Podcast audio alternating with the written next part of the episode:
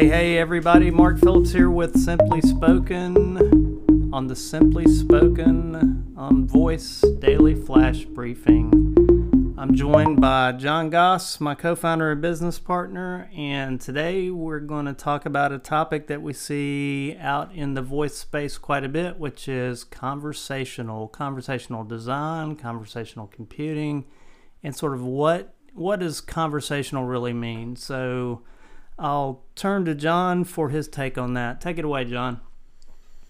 Thanks, Mark. Glad to be here. Before we start, we'll we'll introduce this concept or this new word for the day, which we got from our Google Assistant, which is nonplussed.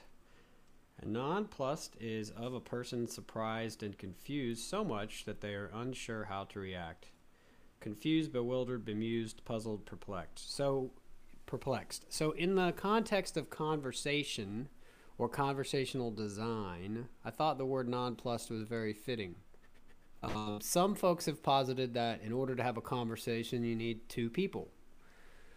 Some folks have posited that there is no such thing as a conversation if it is transactional, meaning you're just receiving something. Um, what I would like to do is maybe ask Mark, but we we talked about conversation as being a much broader term. So there's this philosophical maybe um, desire for people to think that uh, conversations have to be between um, entities that can think for themselves, i.e., a true conversational um, interaction has to have some way of thought and therefore has to involve something that can think on its own we personally don't believe that. And Mark, what would be one good example of a conversation or conversational that would um, support or discredit? You know, ha- it has to be between two people, or that it has to have some sort of other thought behind it.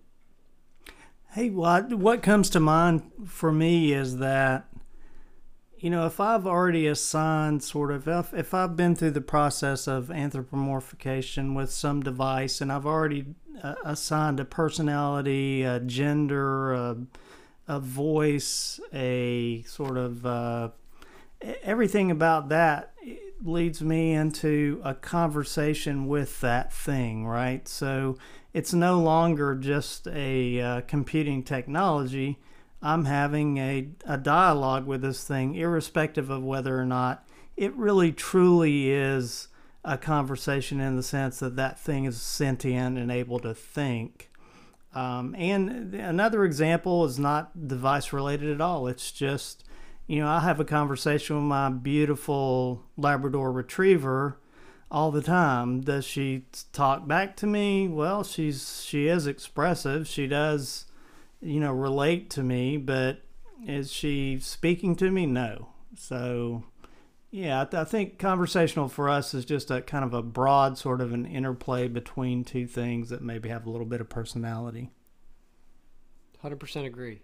And that's our take on conversation today. We'll probably pick it up again since it's such a deep topic. Thanks for joining Simply Spoken's Flash Briefing. If you like us, give us a good rating on Amazon. Have a wonderful day, everybody.